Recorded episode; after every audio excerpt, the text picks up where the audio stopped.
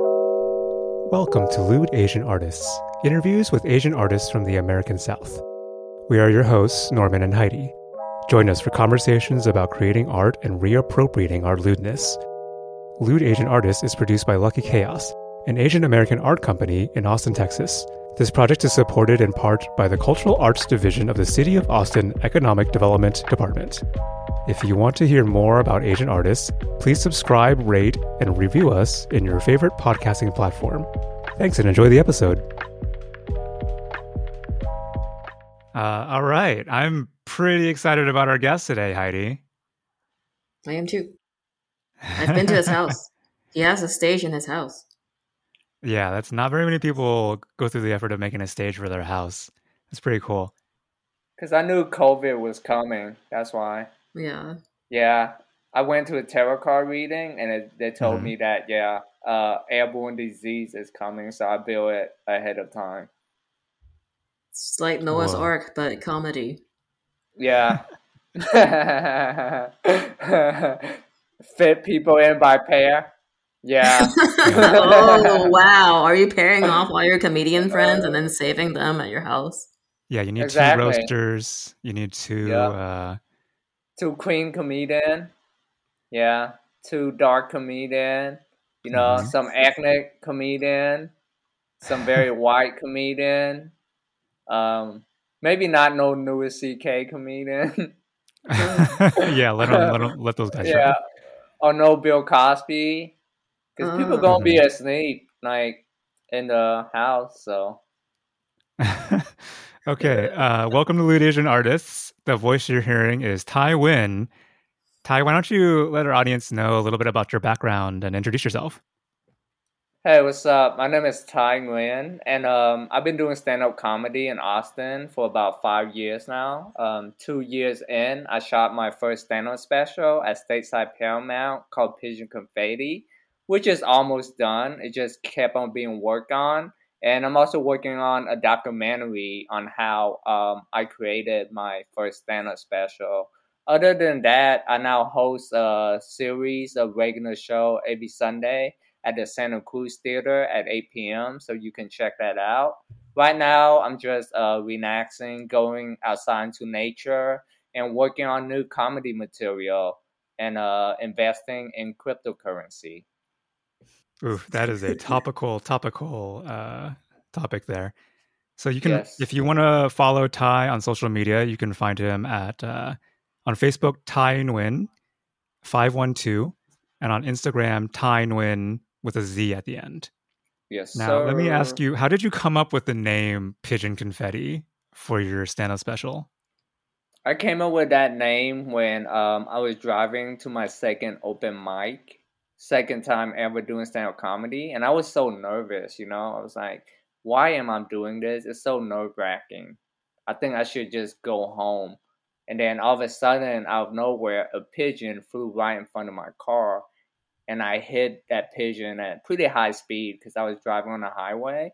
And I don't know if you've seen a pigeon get hit by a car before, but it's pretty cool like all you see is like confetti. It's like a a confetti pool of fader, and it happened so quick that I thought, hey, did I hallucinate or that really happened? My only evidence of that happening is a little mark on my car that shows that it did happen. so it looked like pigeon confetti. So my career might be attributed to that pigeon sacrificing itself for me to see it as a supernatural sign for me to keep doing stand up comedy. I'm happy uh, it was a pigeon that I hit and not a deer or a cat or an owl. An owl would be like a sign for me not to do comedy because owl mean like death. Yeah. Pigeons made for pigeons made for life though. You you maybe you kill the pigeon's partner and the and the pigeon kids. I think it's okay to kill a pigeon because pigeons are shitty anyway. They shit on your cars, or they shit on you when you stand under a tree. So They're they have- cuter than grackles. yeah, I mean, if I hit a grackle, then yeah, I I wouldn't feel bad at all. So wait, what if you hit like uh like a toucan? You know, it's very colorful, Oh shit. tropical. What's what sign would Um, that be? I would definitely feel bad and I would be very confused. Why is there a toucan in the city? in Texas. like some zookeeper must have been high on his job. Let me borrow this toucan so I can show off.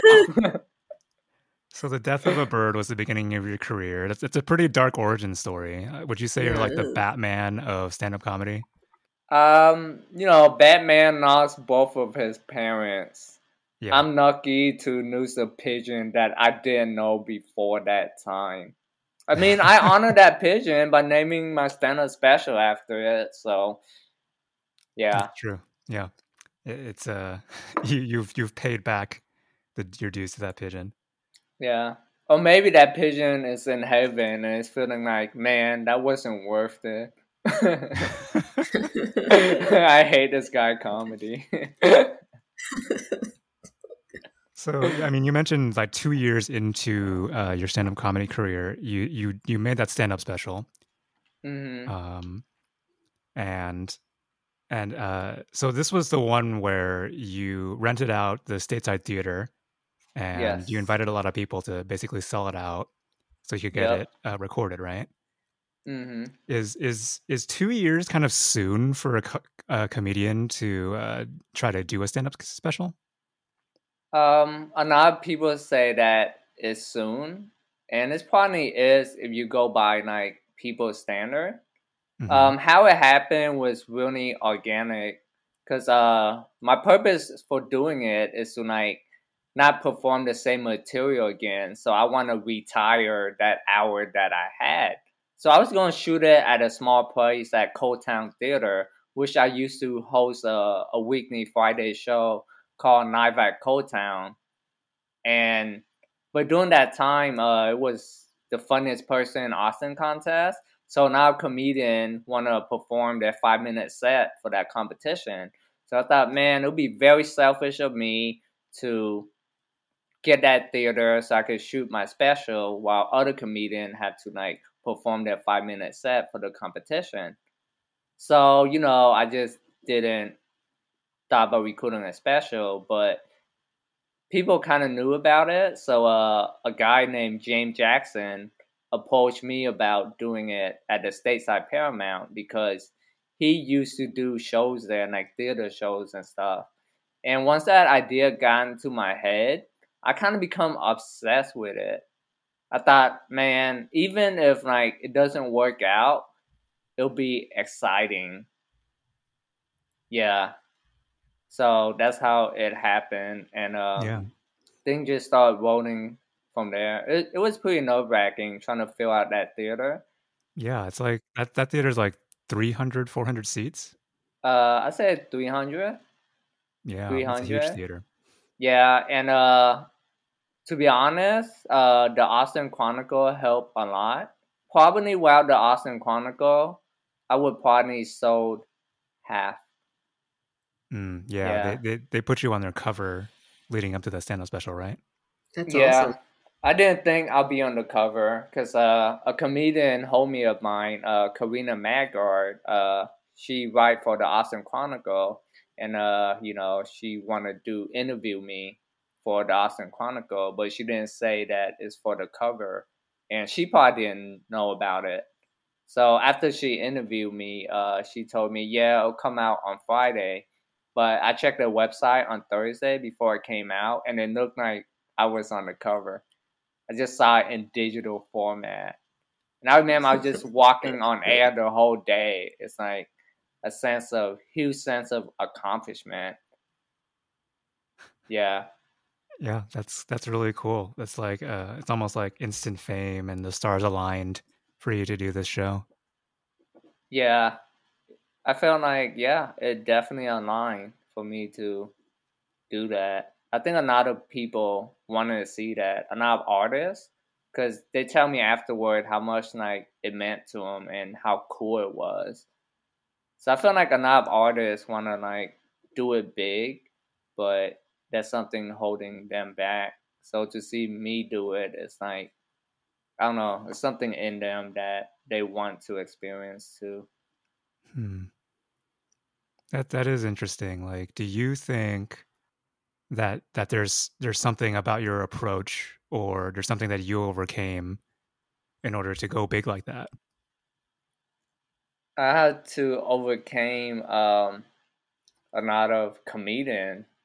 Well, probably the only comedian named Sam Harder, which is one of my uh, best comedian homie. We're part of a rap group called Yin Yang Bros.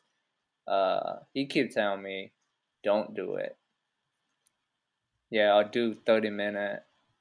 So, so you, so you did not listen to him then, obviously. Um, yeah, I didn't listen to him.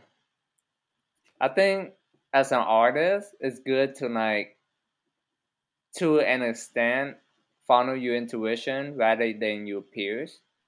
Because mm-hmm. your peers, they probably never like attempt to go to where you're gonna go, like what you're trying to achieve. So to them, it's scary. Like we all have fear of failure that's holding us back.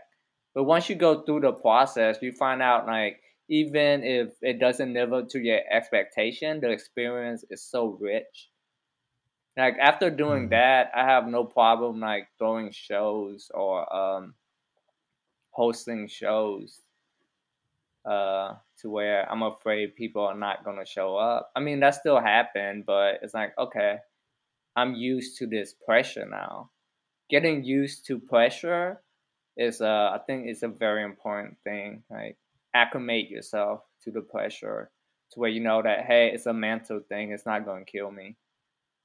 Yeah. So it's a big jump for anybody that like just go for it. Cause the more that uh the more pain you feel, the more you learn. And as human, we learn through pain. We learn through disappointment, through experience.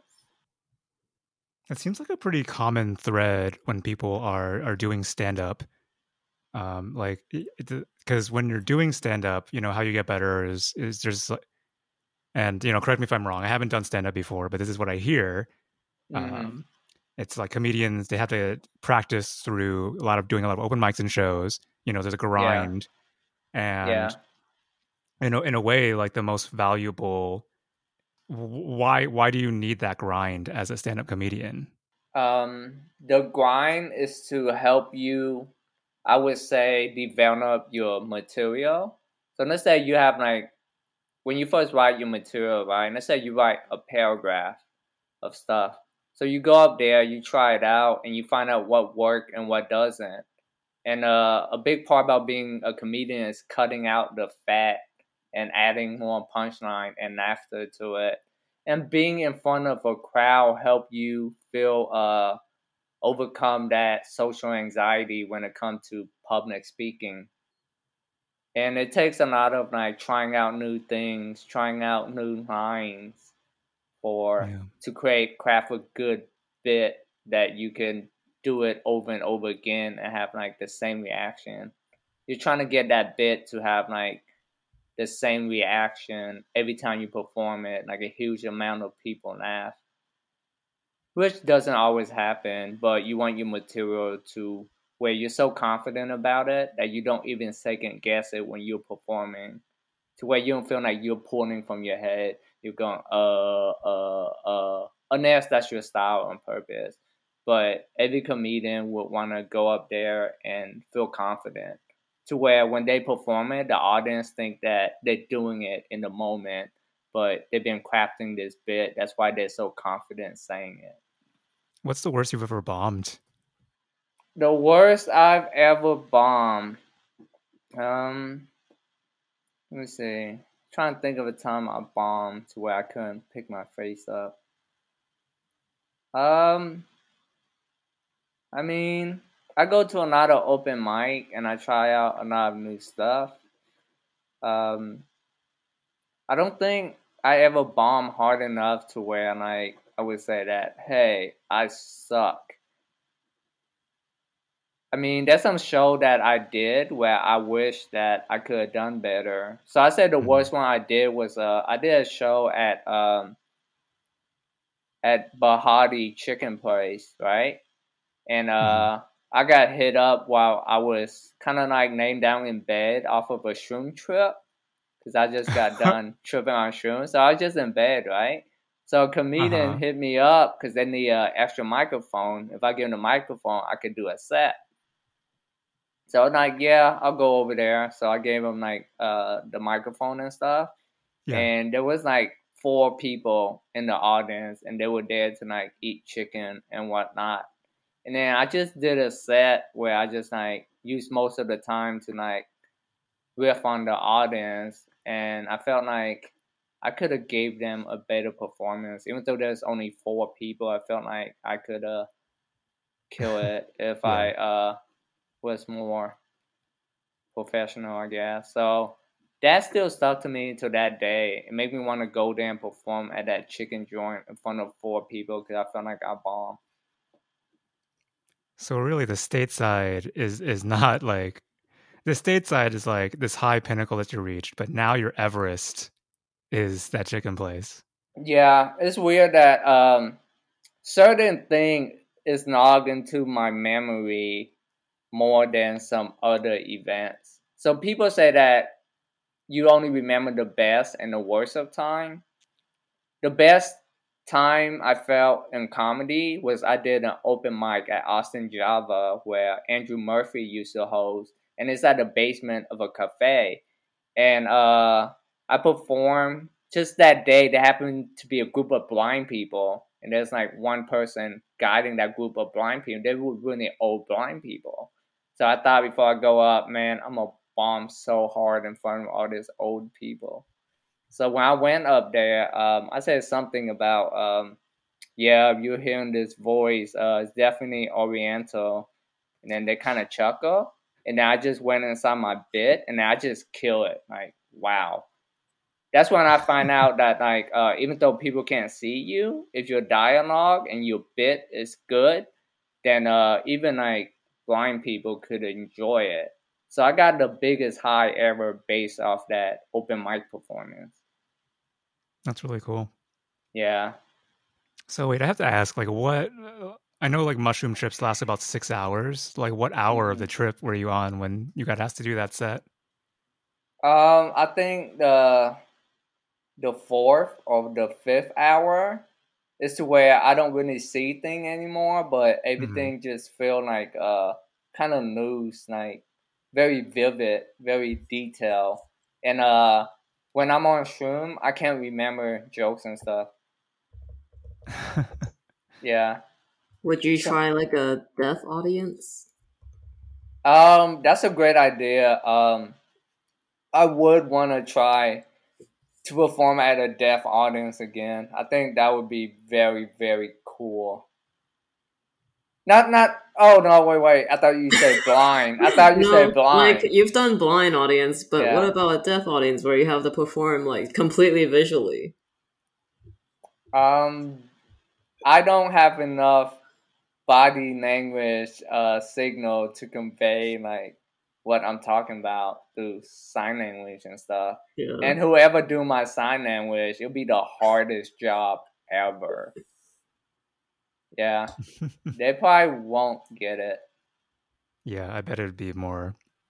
I bet you get more mileage off of doing like slapstick Yeah, sketches or something. yeah. I'm trying to kind of write clean comedy now. oh, that's interesting. How come? Because I just learned from this uh, promotional company that um, 80% or 90% of comedian never reach like the intended uh, target audience for comedy because they're dirty. So their stuff don't get played on like the radio or certain Mm. avenue because it's dirty. And most people that they could reach, uh, they couldn't reach them because they're dirty. Yeah, Hmm. so I didn't know there was such like a big demographic for clean comedy. But I feel like um, if you want to be dirty and you feel like that's like at your core, then maybe it's worth more to you than to go with your style instead of like adapting to this format. But I thought, hey, you know, if I'm writing comedy, I'm gonna keep my dirty stuff for my dirty stuff. And if I have any clean joke, I should set it aside so I could uh, shoot an audio album and let this company promote it for me so I could reach more target audience and then, Hmm. you know, slowly convert them into dirty.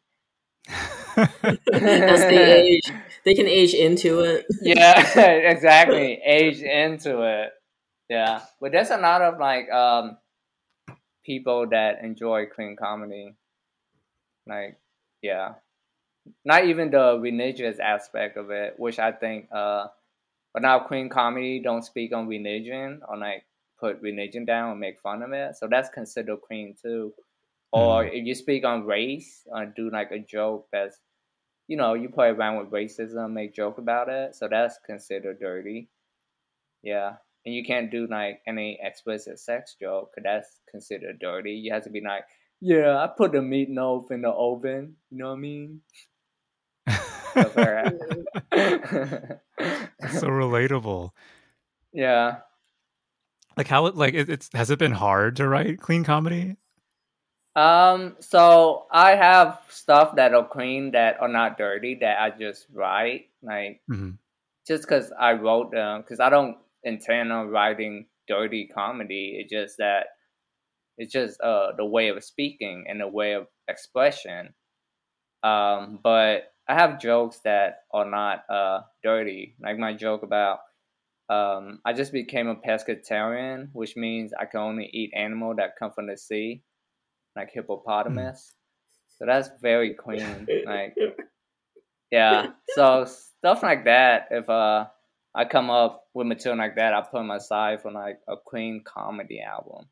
But most of my stuff right now is just dark. Like it just go with the theme of what the world's going through right now. I feel like a lot of people is in a dark place. They're going through a lot of emotional pain. Yeah, Mm, yeah. yeah. Do you feel like um that core that you mentioned is that like where you come from? Did you feel an affinity to darker and not clean comedy in a way that it is a challenge to move to clean comedy or is it just stepping stepping to the side and then doing something different?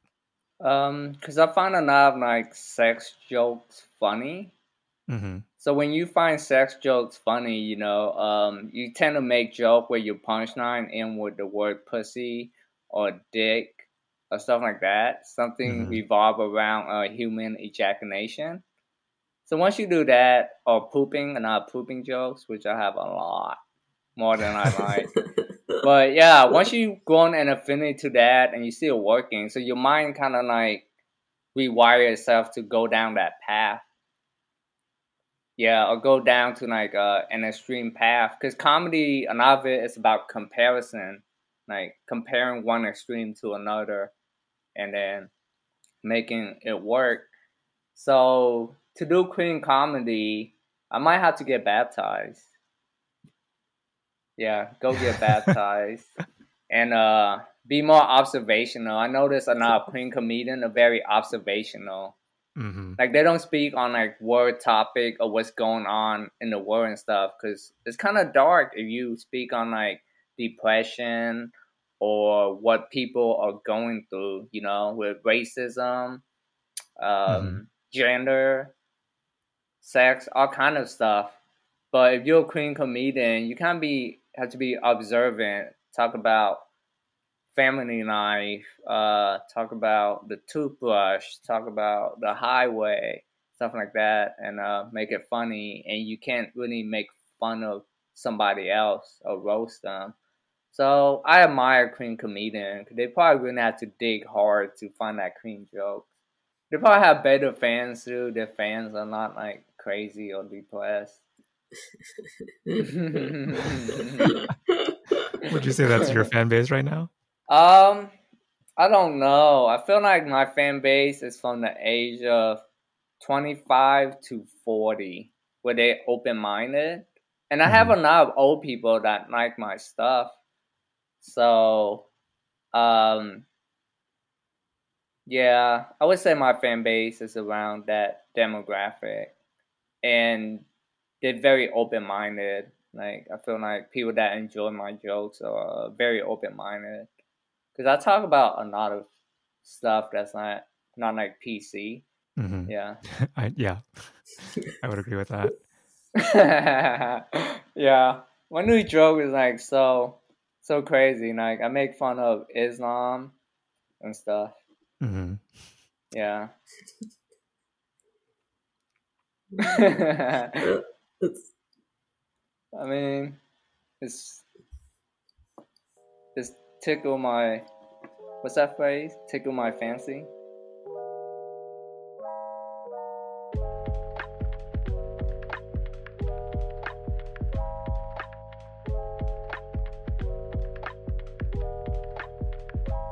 Have you ever been approached by anybody after a show who was offended by your material? Um, no, I don't think so. Cause I feel like my material is so silly, and I make them that silly on purpose, where nobody get offended. Like grab by the angel pussy and they squirt out a rainbow. Like, if you're offended by that, then uh, then I don't know what to tell you. Mm. You know, you couldn't even watch cartoon without getting offended. I feel like some people are like, if we get too offended by everything, we're giving away our rights. You know how that cartoon character just got canceled? He's like a skunk or something, Pew na Pew, whatever. Oh, pew na Pew. Yeah. What What did he do? He kissed a female skunk without her consent. no, it's a cat. It's a little. It's a little rapey skunk that likes a cat, but he thinks the cat is a skunk also. Oh, so so what did he do? Does he kiss it, or what did he do? Yeah, just like kiss, hug, hug. Uh, wants to mate with the cat. Yeah. So I thought about that, right? Specific thing today, right? Like, you know, they canceling this character because they're afraid of what kids getting influenced by this cat, this skunk, Skunk. skunk. And I feel like which kid watch a cartoon and be like, "Hey, I want to be just like that skunk." Same way you watch a Lion King, you'd be like, "Hey, I want to be like Scar instead of Simba or you know Simba dad." Well, So I mean, there's a framing to that, right? Because Scar is framed as a villain, Yeah. and Simba is Yeah. like the hero of that story. Pepe Le Pew is like the protagonist of those specific sketches in those Looney Tune cartoons, and Yeah. it's not framed as anything specifically. Um, Mm. It's like this background thing, right? This this just a questionable consent to those actions, and so Mm. it in a way it in you know in certain people's opinions it will cr- contribute to rape culture because it's like oh this is acceptable behavior. Now if you say like this is like Pepe Le Pew is being canceled i mean i don't know if there was an outrage or anything that led to this. I think it was more that uh, warner brothers probably decided on their own to remove this because you know the the the definition of consent and what is acceptable behavior in sexual relations is kind of ever evolving in the society and Yeah. I, I i think to at some point i think i would be un- uncomfortable watching that in a movie Yeah. so you know that that's that's that side of the argument Yeah. I mean, to me, it's right. Um, I feel like in a movie we watch, right? Movie are exciting because that's like a villain, right? The more evil that villain is, the more that we feel like a sense of, oh shit, this is gonna be exciting, right? And in our movie, we watch uh villain rape people, and they do some bad things, right? Mhm. So to like cancel like certain aspect out, you're canceling out kind of like the art because you can't separate the art from your own morality.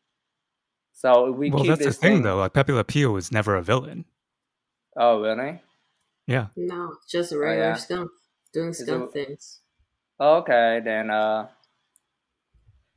Hey, I mean, I don't feel enough about this skunk to, you know, kind of defend it cuz, you know, it's like I don't watch it, but my point is, right, uh I hope we don't get to the point where uh we're canceling out art cuz our morality comes in cuz because that morality thing might get to a point where it'll be like North Korea ish, when like everything was subject to have to be under like um, some sort of uh, you have to pass through some threshold to be viewed, and that kind of like I don't know, it just kill a lot of art. Sure, yeah. I mean, yeah, especially if it's government censorship, right? Yeah. Um, that would be like if the government starts censoring things, that would be the worst. Because then no, like it'd be very hard to muster the power to fight against that kind of thing. Yeah. Um, you know, uh, the movie The Watchmen Y'all seen The Watchmen Yeah. Mm-hmm. You have, right? Yeah, I read the graphic um, novel. That, yeah, there's a character in there that raped the Joker, right? He rapes one of the hero. Mm-hmm. Yeah. The female hero. Yeah, he raped her. And um, let's put it in this scenario. Imagine if they canceled the Watchmen because of that, right? Like, oh man, this character raped. But that's also gave him like that darkness. Like they explain like his origin, how he got to the point where he don't give a fuck. And there's also redemption on the person that he raped. She forgive him. Like she's like, you know, it happened a long time ago. I'm over it. She forgave him, even though well, her there's daughter a couple hasn't. of there's a couple of things that are problematic about that. One, because like I think of an overwhelmingly large proportion of female characters in stories Mhm. are you know defined by trauma. For example, there's like this trope around like how uh, the only way male writers know how to give female characters depth is by uh, giving them trauma, you know, getting them raped, and so Yeah. there's there's like there's some problematic and as- uh, sides issues. of that. But besides that, you know, if we so let's acknowledge that. Um, but I don't. I wouldn't want to cancel Watchmen. I think it's a very good graphic novel in the way it tries to subvert uh, a superheroes and paint them in a uh, fascist light. Yeah. Um, that being said, it was written in like the 80s or the 70s, um, around Yeah. the around that Yeah, period. a so you know, standards have changed. I wouldn't say if if people try to uh, cancel it purely because of the existence of rape in that story, I don't think I would agree with that Mhm. canceling yeah. um, because um, it's not endorsing rape and it's not normalizing that behavior. The character that does it is a piece of shit, and yeah. uh, you're not meant to look up to him. He does like so many other atrocious things in that comic, including like oh yeah. just beating up civilian his own protesters for no reason, shooting Vietnamese Yeah. civilians during the Vietnam War in the face. He he got a Vietnamese Yeah. woman pregnant yeah. and shot her in the face. Yeah. And So like Yep. that's that I think that I think the difference very is American. Was that They gave him a very dark origin story. I just thought it's very American, that character. oh yeah yeah yeah, yeah. like I mean, I mean, no lie, like during the Vietnam War, some of that shit is probably went on. A lot of that shit went on. Yeah. See, I think that was like uh part of that comic is a reflection of that time that that went on. Yeah. Yeah. so now, but I think it's it's something they're framing though, right? So if that character did those things, but then Mhm. was framed as like the ultimate good guy, or then Yeah. then that would be an endorsement of those behaviors. Either that, or yeah, if if those behaviors were just glossed over and not Yeah. presented in a negative light, then that would be problematic because like what are you normalizing in the society? yeah, I know what you mean. Yeah, I mean, so, yeah, I, I do get what you're where you're coming from though, right? Because there's a spectrum of to like th- what cancel culture tries to cancel. You know, on on the one end, it's people uh, not really being critical of the context of the way things are presented. They're not being critical of what the artist is trying to do with that thing. And in those cases, yeah, I would disagree, right? Like maybe it- Yeah. it could also be like people trying to take advantage of the situation in those contexts or the lack of context in those situations. oh yeah, um, yeah. I feel um like you heard of the Netflix movie Cuties, where they have the little Mhm. girls and they dance like strippers and stuff. Yeah. Like they, they put on like outfits and then they dance and stuff. I just saw like the trailer for it. I was like, oh my god, this shouldn't be like on Netflix. They have a big backlash over that to where like people canceled their subscription and the stock went down. I felt like um that you have to like be aware of like the content you put out when you're over sectionizing like young female because you know kids might watch that and be influenced because of the cool dance move and the good music so i feel like stuff like that definitely need to like be uh kind of like filter out to where to a point where you understand that hey man this uh i'm not sure if you call this art because it doesn't even seem that original based on like the plot line. But it just have like no girls showing their body and kind of imitating adult at a young age so that's something that i was against when i first heard news of it mm. i have not seen that movie and i've heard various takes but yeah, the topic yeah. of like pedophilia is a very touchy topic. Yeah. Yeah. Yeah. Hey, I guess we're touching all the topics tonight, huh?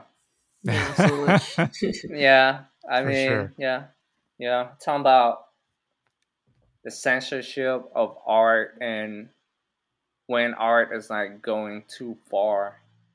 It's like I don't even want people like under a certain age to listen to my comedy.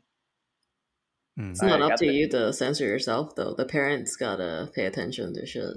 Well, I feel like my comedy, um, even if you're a kid, uh, you listen to it, it wouldn't appeal to you. Like, You wouldn't be doesn't. scarred. No, it just, it just doesn't. Like, you're Yeah. not at an age where your mind kind of work like that yet. It'll be boring to you. It'll be like if I was giving out a speech and it doesn't make sense. To where you find those type of stuff kind of like funny. Yeah, I don't think kids would enjoy my stuff. I really don't. Cause kid, they're like physical stuff. That's why no kid be like, oh man, I'm really into stand up comedy. This is my favorite stand up comedian, uh, fucking uh, Bill Burr. You know what I mean? Like no young kid says that. Like no young kid is really into stand up comedy unless they wanted to become a stand up comedian at an early age. But stand up comedy is not like something kids or teenagers do. In your teenage year, were you into stand up comedy? No, right? Yes. You what? Like like who? like who? Who? It was like maybe oh man, now that I think maybe it was college or high school. Margaret Yeah, Cho- college. Margaret Like- Cho. Well, you didn't feel like it was something that's like cool, like wow, this is the thing. I just- didn't. uh, It seemed like fun, but I was more into same- rap music. I was way more into rap music. Yeah. Mm. Are you, are Yeah. you saying that there's like something complex about stand up that younger people wouldn't quite grasp? I think younger people they like more like uh physical stand up comedy. That's why a lot of physical comedian they tour worldwide because people that don't understand the language or the sense of humor, especially if you're an English stand up comedian, you have to have a good way with word and there's like another pun or not subtle word that uh, if somebody doesn't understand English or they used to sarcastic humor or irony, uh, they won't get it to where if you're like a guy that act out a car on ant carrying a Dorito chip, like Seinfeld or even Kevin Hart style of comedy, then people would get the the physical action. So they would laugh at that rather than you saying some bit about Islam and uh rainbow pussy.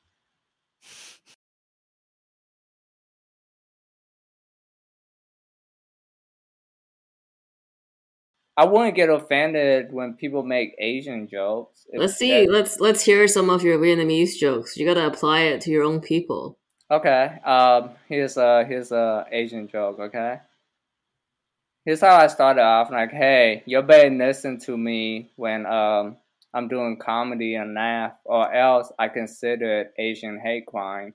I feel like um I don't have to worry about getting beat up as an Asian in Austin, because most people in Austin watch anime. Before you kick my ass, have you seen Dragon Ball Z? it's life changing. And then I went, um, if I ever see a group of kids going up to me trying to beat me up, here's what I do. I say, hey man, I'm not Asian. I'm Mexican with a twist. When an age when a Mexican live comfortably and relax, he look very Asian. His eye gets smaller. Cause as a Mexican, you always have to look out for shit. Like you have to look out for uh, the cartel. You have to look out for the police. You have to look out for ICE. You have to look out for the chupacabra. In Asian, the only thing we have to look out for is cars. Yeah, that's a joke when I make fun. Yeah, it's a, it's a it's a play on the stereotype that Asian are bad driver. Oh. Yeah, It's usually like Uh. Asian women are bad drivers, or the is the yeah. I'm still working on it, but you see how silly that is. But I make fun of Asian and Mexican. Wait, wait. Can we get some white jokes? I want you to punch upwards. Punch upward. Yeah, you always gotta punch up. Like all the rich people, white people. Um, I don't remember right now, but I do have some white joke that make white people kind of uncomfortable. Do they leave? Do they get up at a show and then? Ugh. Know, I can feel the buttholes uh clenching before uh I finish it. That's a great feeling. Really? Here's a joke that I have that uh make white people uncomfortable before they even get it. Here's a joke. Um, I got very depressed during COVID because all the shows got shut down. So I was watching that Dave Chappelle comedy to feel inspired. And I noticed that Dave Chappelle used the N word in his comedy a lot. And he would even use the N word as a punchline to a joke. And I thought, wow, that's amazing. What word can I use for Asian that's equivalent to the N word? And I thought about it for a very long time. And the only word I could came up with was accountant. And that joke worked really good in front of black people. But in some white people place where it's like uh more like uh conservative white, like in Georgetown or other place, I feel them clenching when I say uh Dave Chappelle used the N word a lot. Like I feel that guilt already. So their mind is so wrapped up that they don't know how silly the punchline is, which is accountant. And that's also making fun of Asian, like, you know, accountant. And then my my tag is, hey, what's up, my accountant? You want to hit the strip club and make it rain on them hoes proportionally? It's so silly that's like. So I'm making fun of. uh Asians don't tip. So yeah. Oh, nice. I might have that tag. Uh, there's no raining. There's only like a drought. If you bring Yeah, us to a strip club, there's like nothing happening. We brought our own water bottles and shit. we, we even packed our own snacks. that's great. Yeah. shit. That's so great. I'm writing this stuff down right now. Thank you so much. Y'all should help me write. I'll help you write too. Is this your writing process? Do you whip something out on a notepad? Uh, yeah. Sometimes I write down like free form. So I find it's very important to free form write without like judging it good or bad. Do you use a computer at all, or are you like a stickler for like using paper so that you can have more? When I don't have a computer, but my first draft, I like it uh all on pen and paper, just free write and don't put anything on it. When I cut it, when I cut it up, I put it on the on computer because it's easier to copy and paste because I delete stuff, put stuff in, delete stuff. That would be very tedious on a, a notepad. Have you tried like the voice notes, like Google Notes, or like where you say your lines and then it just turns it into text, and it also Yeah. makes audio? Yeah, I tried that, but I I'm not accustomed to using it yet. I just like record it and never look at it. I'll guess I'll ask you about the hustle hustle questions. Okay, the hustle about making money, right? Well, the different hustles you have, like motivational speaking. There's the rap group, and then there's also like you're recording sketches, and I think you've been doing like photo shoots, or maybe that's for the sketches when you're booking places. Um, I'm not doing any photo shoot. Um, I shoot sketches because I think sketches are fun. Um, I do a comedy show where comedians show their sketches and then they perform stand up afterwards, which I thought it's a very great idea and it was a fun show. Um, I like sketches because I like to like add like a, a visual element to some stuff. I enjoy visual art. Looks like it was really fun to shoot. Oh yeah, shooting sketches is fun. It's like one of the most fun thing you can do. I don't know why people don't more people do it. It's really fun. And once you have it online, you gotta watch it again. Y'all should do the ghost app one.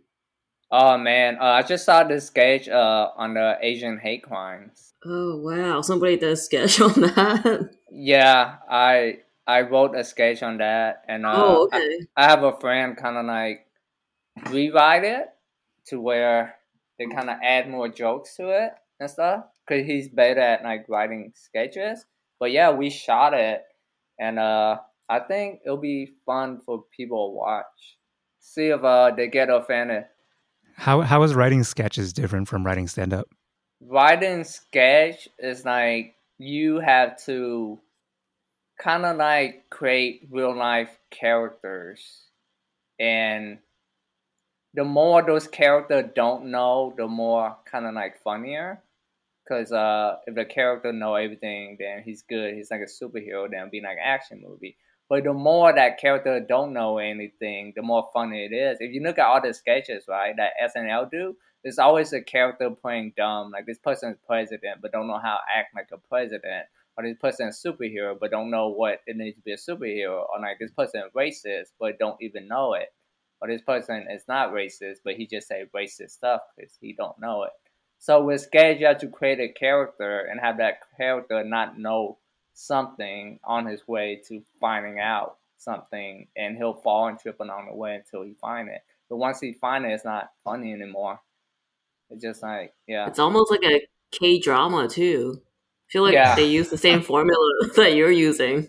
If you think about it, right, another thing, sketch or or formula is like uh something and the character has to get to something, and then it just build yeah. up. Like you see the pressure build up. All like these they do it secrets. more and more, more. Yeah, yeah. And if you Depends think on about who has it, which piece.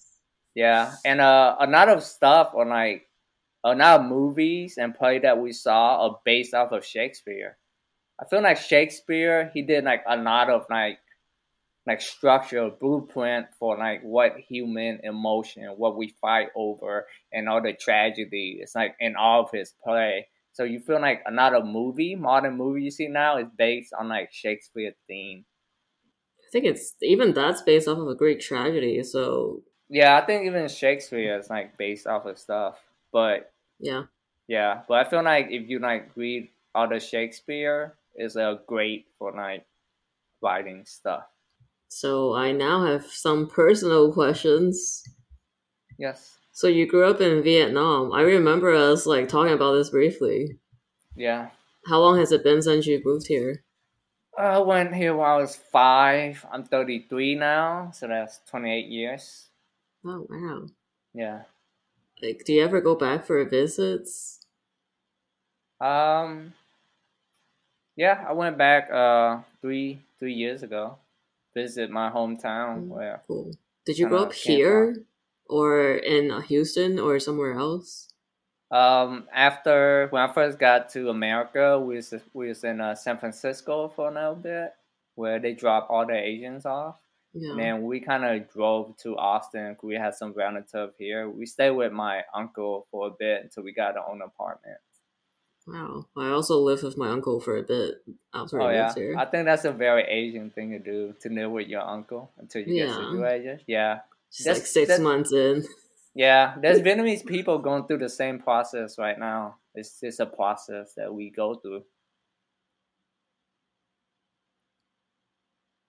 Come on, ask more personal questions. Um, how did you deal with the differences between the two cultures? I guess you're really young, so yeah, I was so young that uh, when I went on an airplane, right, I needed to use the bathroom, and they pointed to me, "It's that way." I didn't know how to turn the door handle because I never mm. used a door before. I was born in a village, like in Vietnam where like you had to get water from somewhere and then carry it. You had to boil it, no electricity and everything. So I never had like a door, so I didn't know how to open the door. So I just went back to my seat and pee in my pants. Yeah, I did it twice. it was a long ass flight. Yeah. Yep. Did you get any looks on that flight?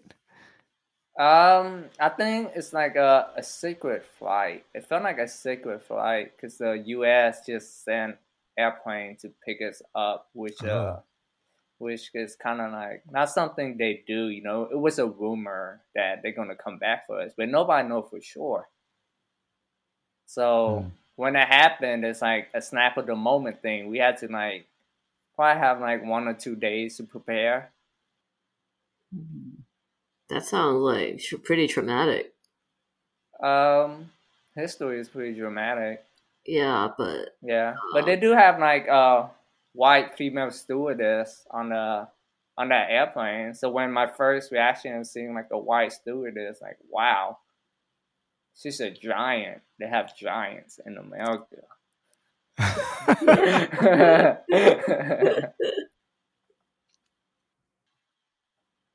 how did you like? How did you transition into being a comedian?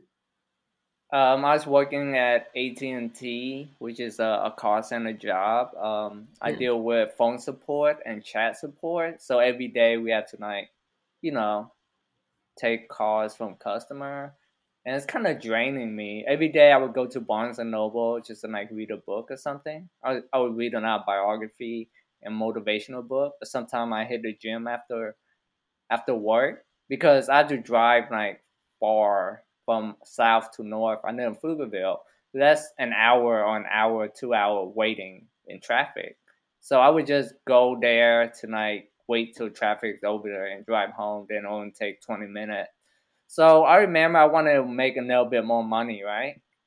So I was studying for this thing, uh, A plus certification. Have you heard of it? That you like once you get a certification, you could become like a help desk person like a person, like an IT person in a company, where the computer doesn't work, they'll call you. But then I was looking at all the IT person, right, at AT and T, and all of them look sad. Like they look oh. so sad. They look very, very sad. And I remember yeah. sitting there studying this big ass book, and you had to remember like all of it. I was like, wow, is this life? Like, is this where my knife is headed. I'm like 27 or 25 year old. Is this it for me? It just felt very like bleak. Like wow, I have nothing higher to aim for than making 25 30 dollars an hour if I do this.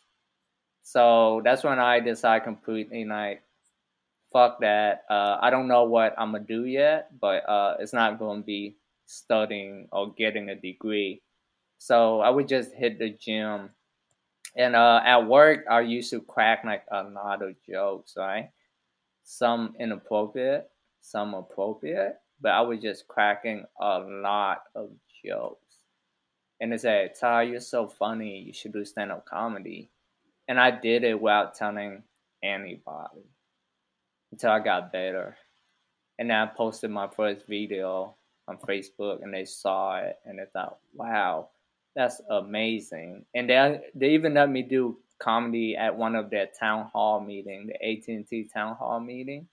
And while I was doing comedy, like the manager, the big boss there, was like, seemed like he almost had a heart attack. if you wanted my joke, yeah, but he let me finish. Yeah, uh, I did a 10 minute bit and I just made fun of the company, all of their phone product. At the end, uh, it deal with uh, workplace shooting. wow. Oh, yeah. damn. yeah, but, so but good. I, yeah, but I was killing it. It's like a big high. It gave me so much confidence in myself. Cause I wrote that stuff like just a day before. Cause I didn't like, you know, I can't really do any of my regular jokes. So I just made fun of like the whole company. How was the yeah. audience reception? Very, very now. It's like stuff that they want to say, stuff that we tell each other, but you can't really say it because you work for a company. Yeah. Yeah. I mean, I'm making fun of Nokia because their phone sucks. Yep. I was never asked to do comedy again after that. No way. I know this game, like, man, if this should get out, I'm going to be in trouble.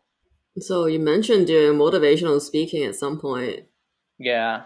Are you Um, I- still Um, motivational speaking is something that uh, I thought about doing because it might be more rewarding than stand up comedy.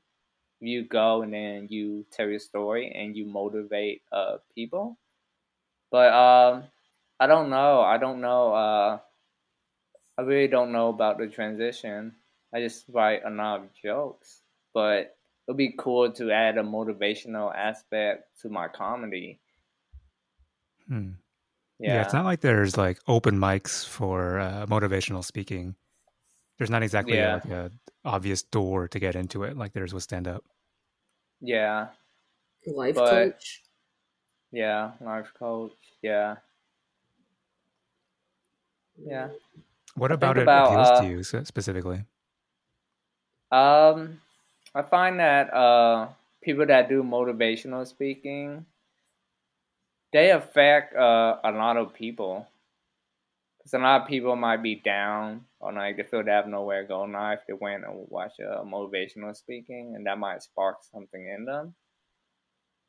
Or I might uh, thought about going uh, the teaching comedy route because uh, a guy asked me to uh, help him uh, write stand up comedy, and I spent an hour and thirty minutes with him, and now he's just killing it at the open mic. It's like I'm able to transfer all my knowledge within this five year comedy to somebody within a short time, very fast. Like help them, like yeah, um, you know that nine is too easy, or you have too much fat. You should uh, dig for a deeper nine, but you could keep this nine for now and use it to hone your speaking skill, but always know that this nine can be replaced with another nine that punch much harder. Mm. Have you considered doing like stand up comedy classes? Yeah, I definitely thought about it, and I felt like uh, I qualified for it. So it's just a matter of time. Um, I kind of want to put out uh, another comedy product, but I'm gonna start giving out uh, since I host an open mic every Tuesday now at the Santa Cruz Theater. Um, I'm a let some stand up comedian know that hey, I could help you with your shit. Yeah see how that goes. Cause uh, the impression that I have on uh the first guy is like very tremendous. Mm. So, so going back to some of the uh, motivational speaking stuff, I noticed on your uh, social media accounts, you're really into the artist Ramin Nazer. Yeah, do you, is is is his um is his style, is his philosophies, uh, is that kind of related to why you're into motivational speaking? Partly. Um, not specifically. I like his art. It's like he kind of like push like metaphysic and spirituality, but not in a way where it's like put it in your face. Cause he draw a cartoon character, and they're so cartoony that you look at it and you're like, oh wow, this helped me expand my mind just by looking at this cartoon. So I feel like his stuff is very well crafted. If you listen, you read the word and the image, it's like, wow, this motherfucker take time to create this where it's kind of like um, eye opening, but not like wishy washy. So he Mm. walk a thin line between that. That's why I think he have a a lot of fans and a lot of people that say, "Hey, your image really helped me get through tough time." Mm. Yeah. Yeah, the the, the free flowing style of it and the bright Right. colors. It actually reminds me of Midnight Gospel. Have you seen that on Netflix? Uh, nah. It's like Oh, I, you should watch it. I recommend it. Oh, really? What's it about? Um, it's it's it's like a. It was made by Duncan Trussell and Pendleton Ward. Oh shit! And- I, I seen an episode of it. That's exactly like his topic. Like the stuff he make is like Mhm. that, like midnight gospel. kind of tell you how like darkness or pain, tragedy kind of have Mhm. a place in this universe, which is Yeah. kind of true. Like we evolve through pain, whether we like it or not, or else Yeah. we just be comfortable. Like kind of suck that we need pain to get up on our ass, but yeah. If I was comfort, comfy, I wouldn't be doing nothing. Yeah, I feel like those are that that uh, that aesthetic and those like kind of phil- philosophical beliefs. Uh, they're definitely They're in that realm of like Yeah. I, I've I taken think- mushrooms, and these Yeah, are the conclusions that I've come to.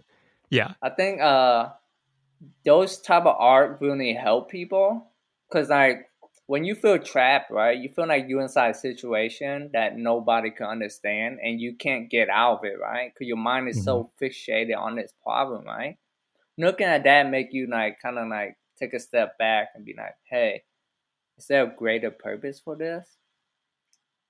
And if I interpret it differently, how could this help me? So that kind of help you come up with solution or not take this problem so serious where you just draining it.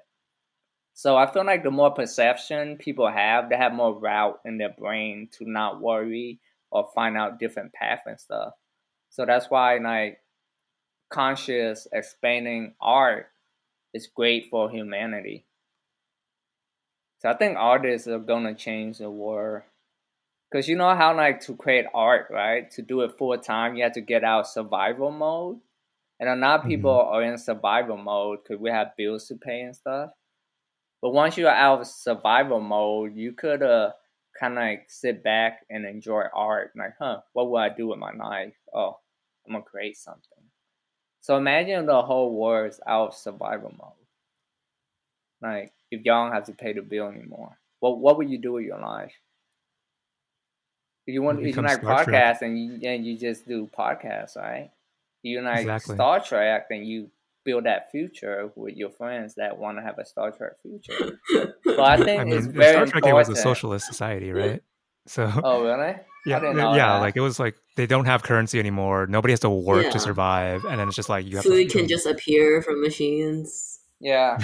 I mean, but You don't yeah. have to shed anymore. You can just take a pill. oh, really? Yeah. Huh.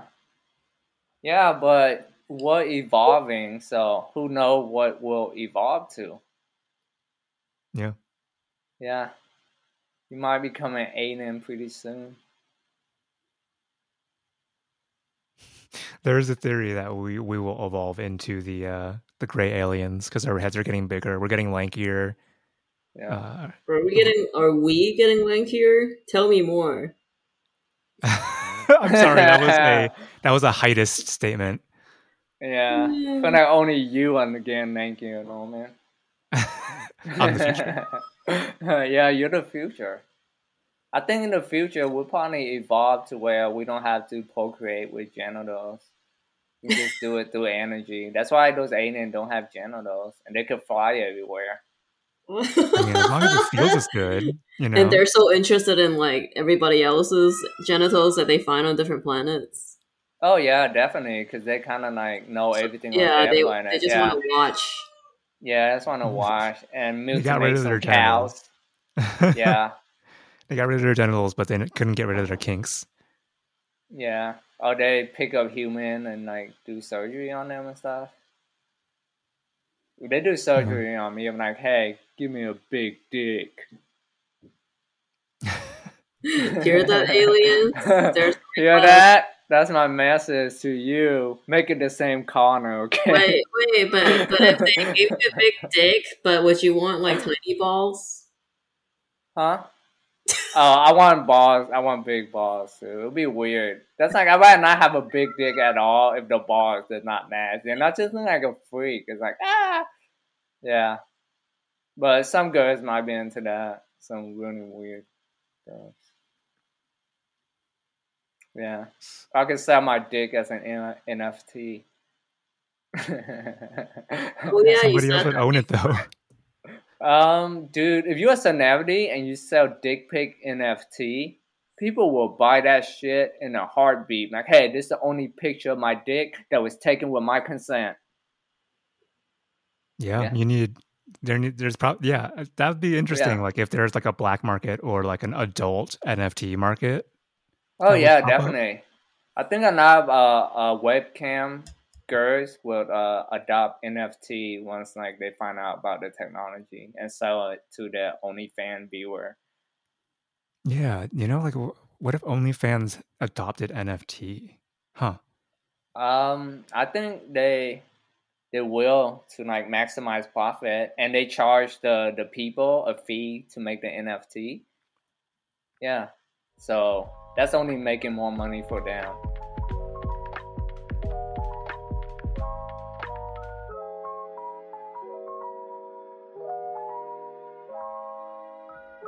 So Heidi, so Norman said that you know um, it's about time. So yeah, Nia in this podcast with a good outro instead of dick pic NFT.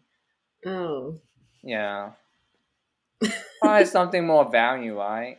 Give them some gems. Oh, so uh, uh, if you were to motivate our podcast audience to create art and not to feel let down by any current circumstances, what would you mm. say?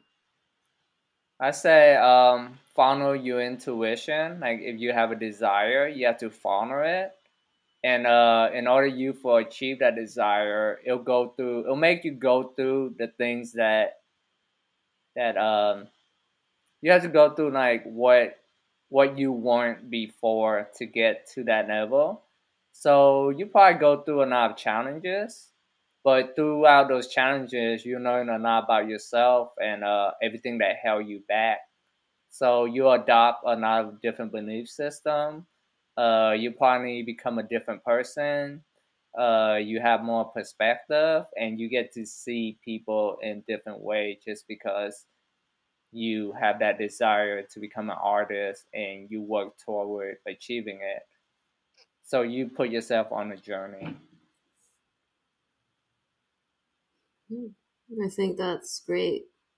Thank you so yeah. much for agreeing to interview with us, Tai. Oh, no problem. Uh, it's pretty fun, better than I expected. I'm glad we uh, exceeded your expectations. Once again, uh, you can find Tai Nguyen on Facebook at Tynwin512 and on Instagram at Tynwin with a Z at the end. So Tynwin Z. Uh, and thank you, thank you so much, Tai. This was a very interesting conversation. Yeah. Oh no problem. It's podcast for kids or adults. Do y'all have children? For so, sure. yeah, yeah I don't, just didn't like go over their heads, but yeah.